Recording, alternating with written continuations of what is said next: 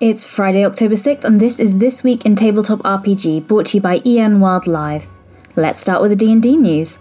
A playtest for the 2024 Dungeon Master's Guide was published this week by Wizards of the Coast.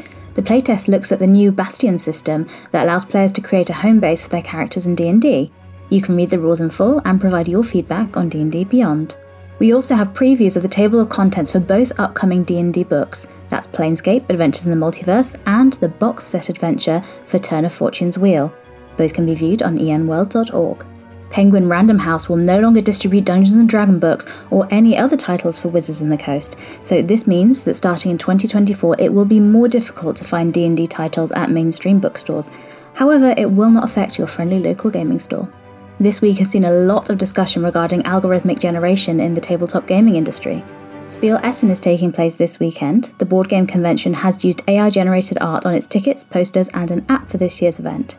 A spokesperson for the event states that they were experimenting with AI to comprehend its benefits uh, and also its limits, adding that the protection of artists' rights has been a priority for us. They also added that they do not know what was in the database of artwork used to create the AI images. BackerKit also made an announcement this week. Effective October 4th, no project will be allowed with any writing or art assets that were entirely created by algorithmic generation, also known as AI.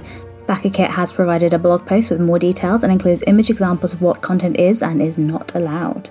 Following the controversy last month Wizards of the Coast had due to AI art being used in Bigby Presents, they have since updated their policies and updated their language in contracts so it's banning the use of algorithmic generated art. Uh, this week we had confirmation that the AI art in the D&D Beyond version of Bigby Presents has now been replaced with new art.